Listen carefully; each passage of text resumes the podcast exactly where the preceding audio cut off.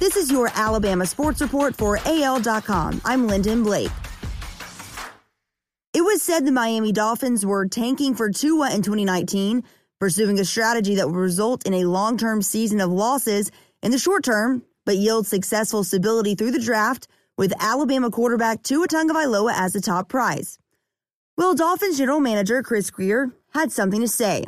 Quote, when people were talking about all that stuff, we were never tanking. We were trying to win and build.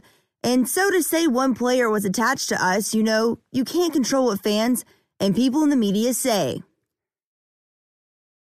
No helmet has gotten more publicity than the one presented to Jalen Hurts Monday at the Reese Senior Bowl.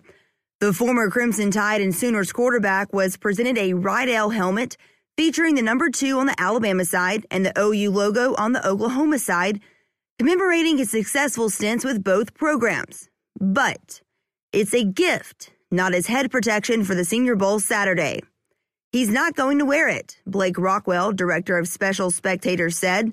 He added, I don't know how that got out there, but he's not wearing it.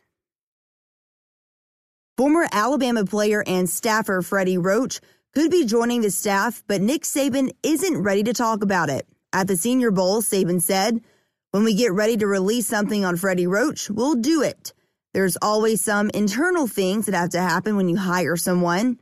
Freddie's an Alabama guy, and we'd love to have him be a part of our program, and hopefully all those things will work out favorably for us. Alabama basketball got their first SEC road win this week with the help of junior shooting guard John Petty Jr. He finished with a game high 23 points, five three pointers, and a team high 10 rebounds.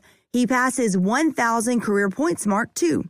He became the 51st Alabama player in program history to reach the milestone, and he did it in three years.